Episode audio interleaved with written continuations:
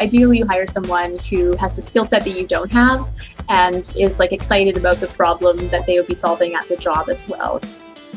Welcome to How I Fixed It, a podcast where we cut the noise and learn step by step strategies entrepreneurs use to grow. I'm your host, Madhav Malhotra, and today I'm lucky to be joined by Paige Whitehead, the co founder of Nyoka Design Labs.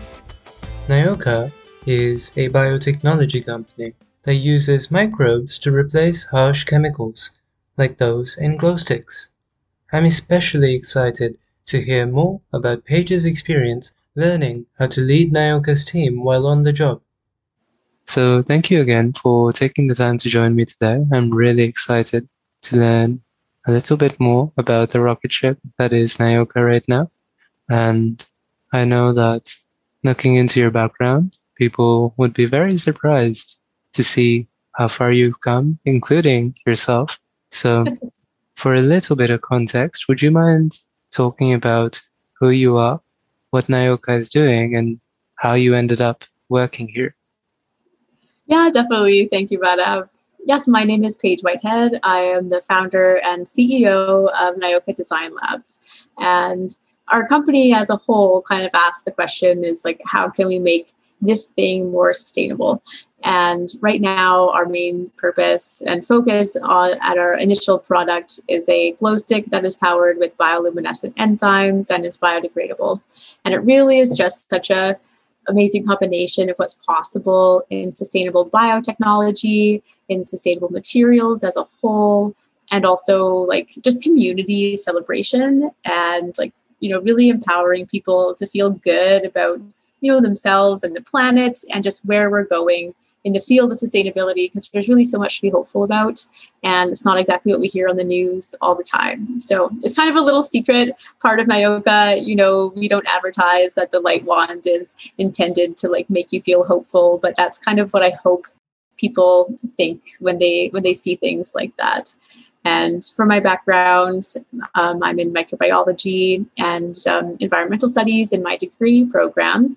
And slowly realized I wanted to get into business after working in laboratories, after working in nonprofits, and finally working in sustainable um, enterprise. And I really just saw the impact you could have as a company, the direct impact you could have on changing people's uh, spending patterns, on like really like restoring parts of the world and making sure that sustainability is is really prioritized. And i think part of my curiosity is just asking like wow is this possible? Like can we do this? And this is the way to do it right now in the world is by becoming an entrepreneur. And that's the method. And i'm i'm just always excited to learn more about how to do that thing. Yeah. Could we dig a little bit deeper into that part of your story where you transitioned into entrepreneurship? Yeah, I never knew I was leading myself towards that or that like the world was like pushing me that way, like whatever you want to take your look at it. But what I would say, like especially earlier in my 20s, and I think for a lot of people, it's a time where you try a lot of things and you slowly find out, you know, hopefully something you like and something you don't. And then you can make better choices like through that trial and error process. And that's what basically like I don't know, I feel like life is about. And for me, that's that's kind of how I ended up here, where you know I loved university, but I didn't feel like it was super applicable. Um, I loved working in labs, but you know you don't really see the impact of your work for a long time. And I've, I've always been really interested in sustainability. Like ever since I was a like pretty small child, you know, it was it's always been like kind of my driving question in my life and learning more was such a big part of that. So i don't want to like say that going to university was in any way a mistake. It was it was critical it was pivotal and it gave me the tools that i'm now using you know in in the field of entrepreneurship. But i guess i would say to sum it up is that it's a process and whatever your thing is i just kind of hope that for people who are listening that if they can you know just keep moving forward and not let people kind of say that that isn't for you or you know that will never work just based on your past or what people think about you then you'll be fine. You know if you're figuring out for yourself then you're on the right track. Like no matter where you are on your path at any given point like you're doing it. Yeah i think i really just value your ability to take risk and go into the unknown, just try new things. But the reason I wanted to talk to you about leadership today is mm-hmm. the reason that I can tell on this call, but the listeners can't. You're one of the nicest people that I know. When your body language conveys niceness, when you're talking about ideas, you'll talk about, okay, I want to help create this change in the world for people that are listening. Here's a piece of wisdom that can help you. I really admire those skills personally in a leader. So to start off with, I'd love to hear you uh, just when you started Nyoka, as you as you put it, just a broke university student, and then now you have a lot more ability to make an impact in others' lives. Could you tell me about that transition period? Thank you. Um, that's really, really wonderful and kind of you to say. and in terms of leadership, I don't think I ever really saw myself like as a as a leader. It, it's almost an uncomfortable word. I think it comes with a lot of of weight. But when I look back at you know how I spent time, one of the first things that I did as as a as a like very young person was just get really passionate about saving the Vancouver Island marmots, which was an endangered species, you know, local to the island where where I grew up. And that was I think the first time where I just really let myself get like wrapped up in something and I, you know, fundraised, I like baked cookies and sold them at my school. And it ended up being absolutely transformative. You know, I was invited to attend this UN Children's Conference on the Environment. Um, that's actually when I attended UVic for the first time. It was held on UVic campus, and that's the first time I ever stepped on campus. And it just opened my eyes to like the whole world that was out there, people whose lives were about changing the world. And in, in my small town, you know, that wasn't exactly what everyone was focusing on. You know, we didn't have leadership programs like in high school, you know, there was there were some clubs, and I, I, ran the journalism club, and so I guess I've always kind of taken on leadership roles. But when I sit back and just think about my my traits, I think the first one would just be like curiosity, and maybe like open mindedness, and maybe that's my leadership style. if I were to um to pinpoint anything, because that's what's really I think I take on leadership roles because I, I, get curious and then I if I if I'm curious about a problem then I want to find a way to solve it.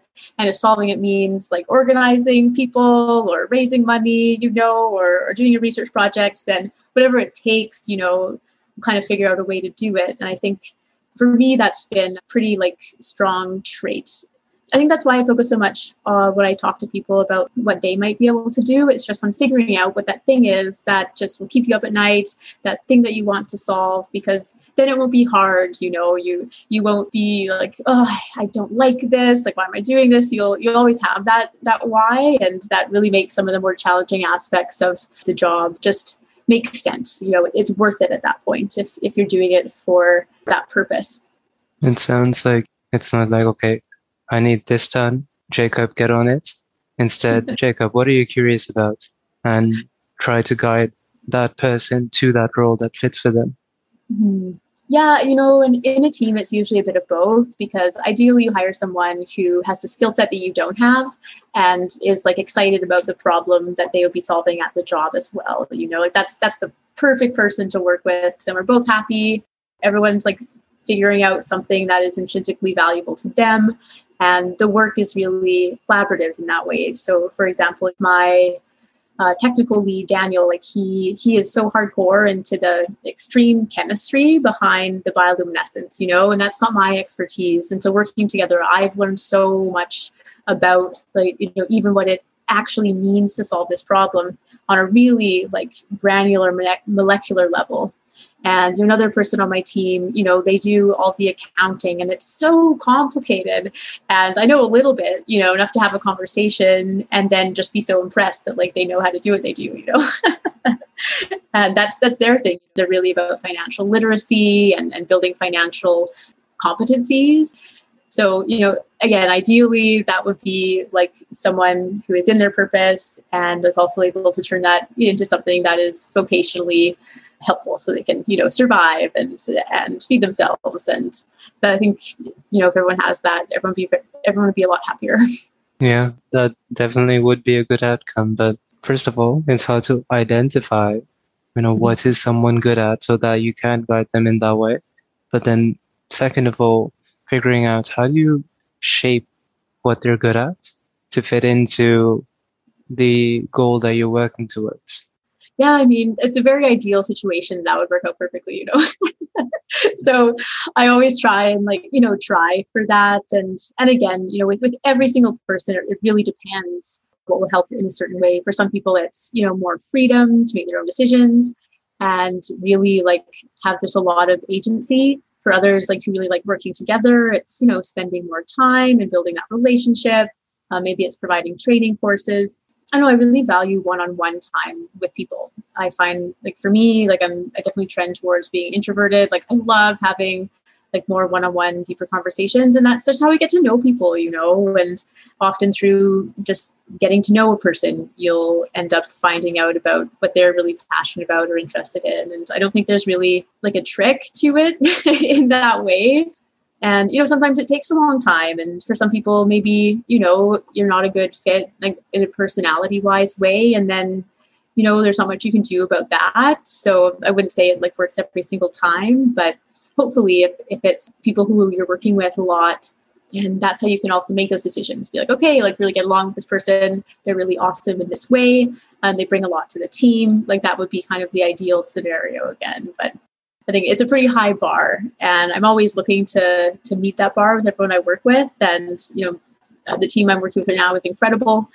But I mean, I think you'd have to ask them if, if it's really working on any given day. You know, sometimes things get stressful, sometimes things don't work out. But again, I think that's where that that purpose like really helps get through some of the the more challenging times.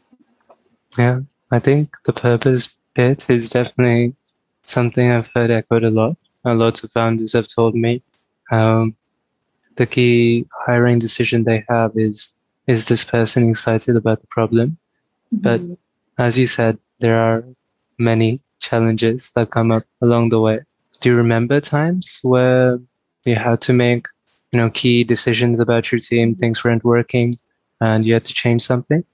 Yeah i think i think one of the things that i'm always personally looking to improve upon myself is just my like sense of of confidence. And that i think just only comes with time and seeing if your decisions actually do turn out working out well. Like um, you know there's ways to kind of fake confidence but i find even when i fake confidence i'm not making decisions from like a truly grounded place. And so when i think back you know to like just some insecurities i've had as like an entrepreneur like you know as, as like a as a leader i think that's where i've made decisions that just end up being very difficult in the long term where like let's say like this did happen kind of recently where there's someone on the team who was just bringing me down in a way and suggesting that I couldn't do my job very well. And you know for for a while you know I kind of believed them. I was like I could really do a lot better you know like I'm new at this there's there's so much that we need to get done in Nyoka. You know, like we could be like at XYZ as a company and it's our first year. Like it's a mess.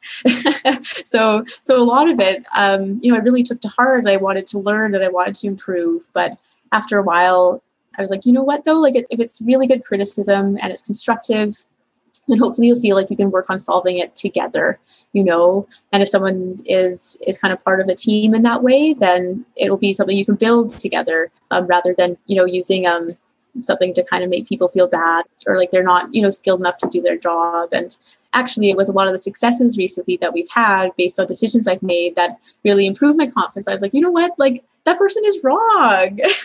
Like i don't know how i could have fixed that before because and maybe it's the downside of being curious is always being like someone else could be right. And you know there there's kind of that sense of fluidity within any decision or or any you know feedback that you'll get. And, and i'm really open to feedback. So that that was that was uniquely difficult. And it really i think drew out some of my like insecurities around you know being a young person you know not running a business before. And so i was it was kind of a vulnerable spot. And so that that was that was really challenging to figure out. And it, it just it took some time to like gain the confidence and you know see that that you can take criticism but that doesn't mean that you kind of have to sit back and let someone you know treat you in a way that isn't respectful or isn't helpful.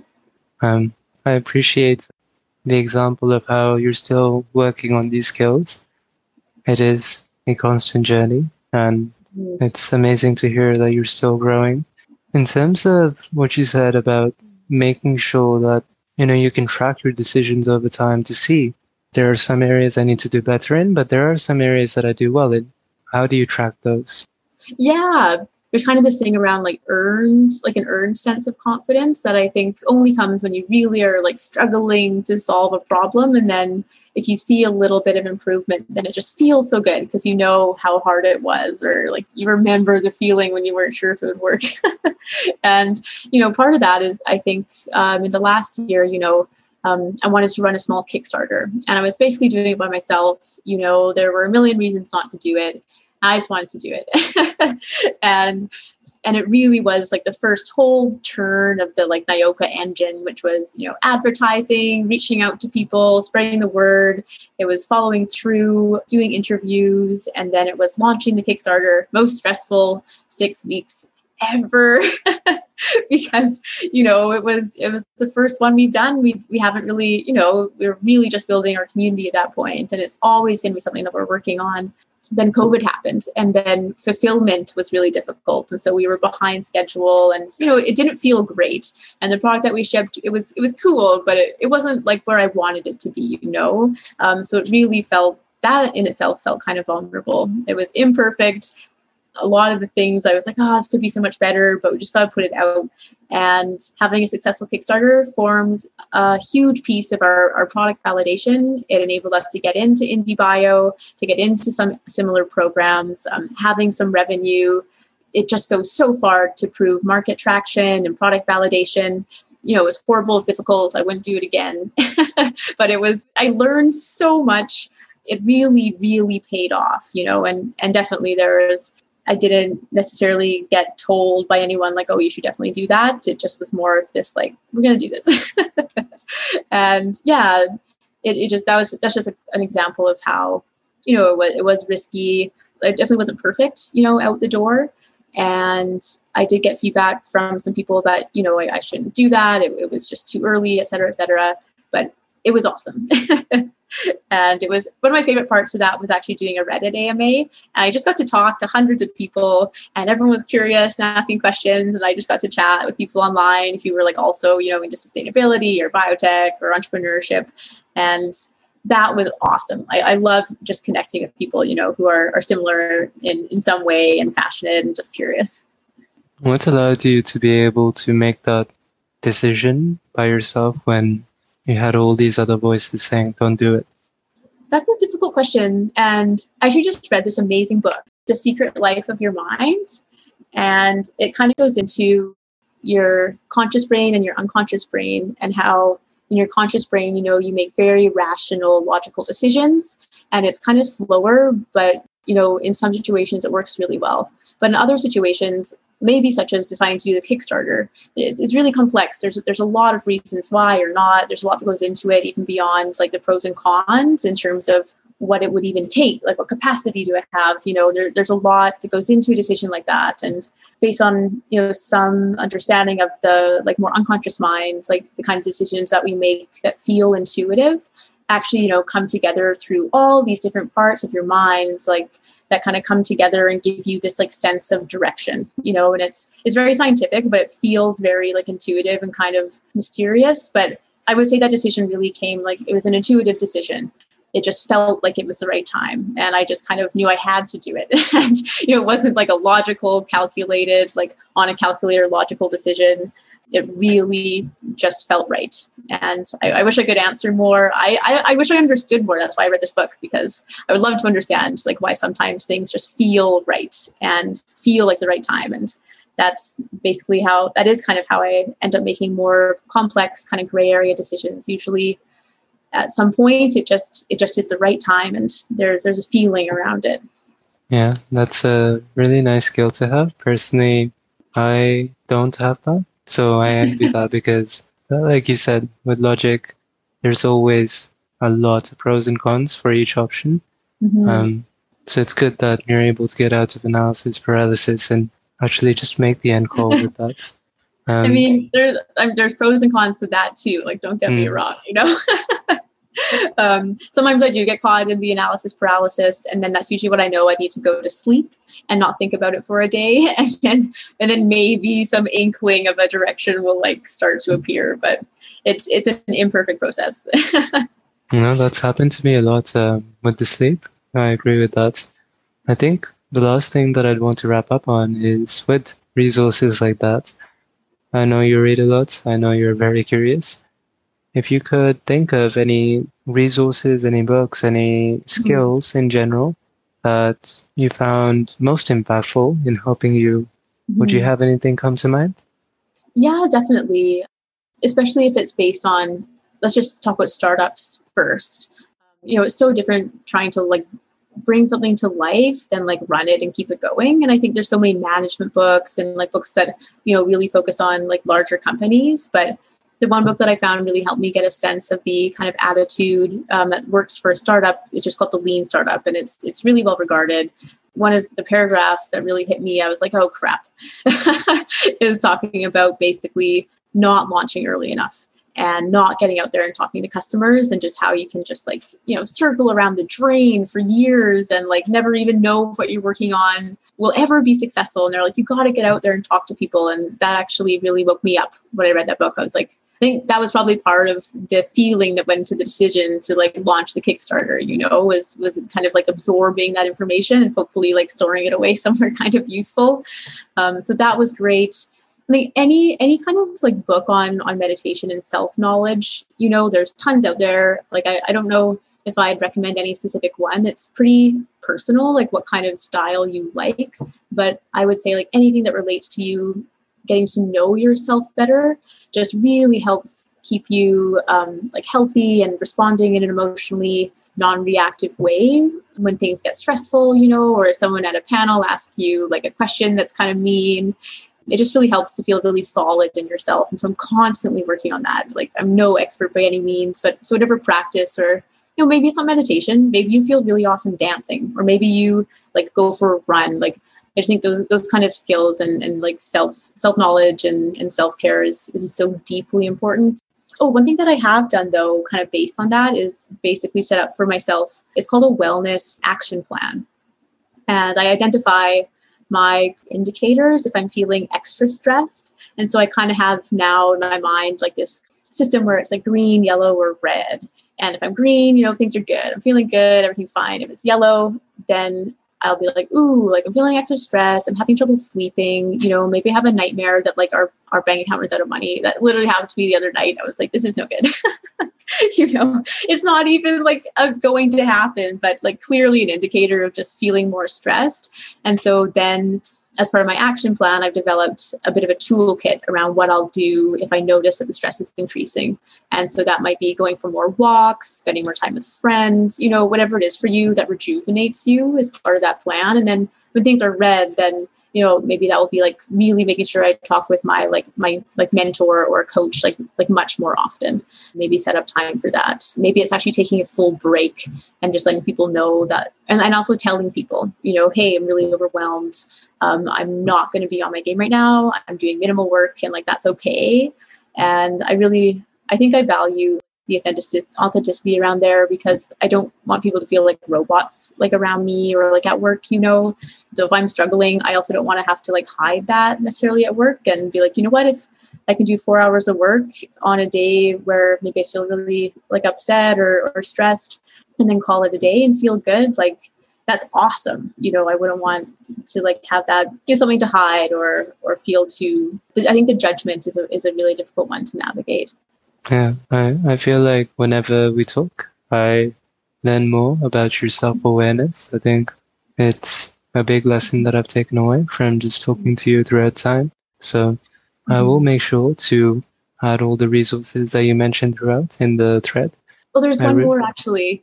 And you know why I like this one is actually because I think there's something for everyone in this book, and it's called Tools of Titans, and it's, you know, it's Tim Ferriss' book. So like, say you want about him, but they went and interviewed people who are at like the top of their field across entertainment, in in um, academia, in entrepreneurship. So it's not like one person telling you like what is right or the way they figure something out. It's it's all of these people who have solved you know their own life in their own way and you know, some of the advice they give is completely different than the person who's in the next chapter, right? So there's really something for everyone in that book. And yeah, if there's one book that maybe you'd find some good nuggets in, like every time I open that book, I'm I learned something.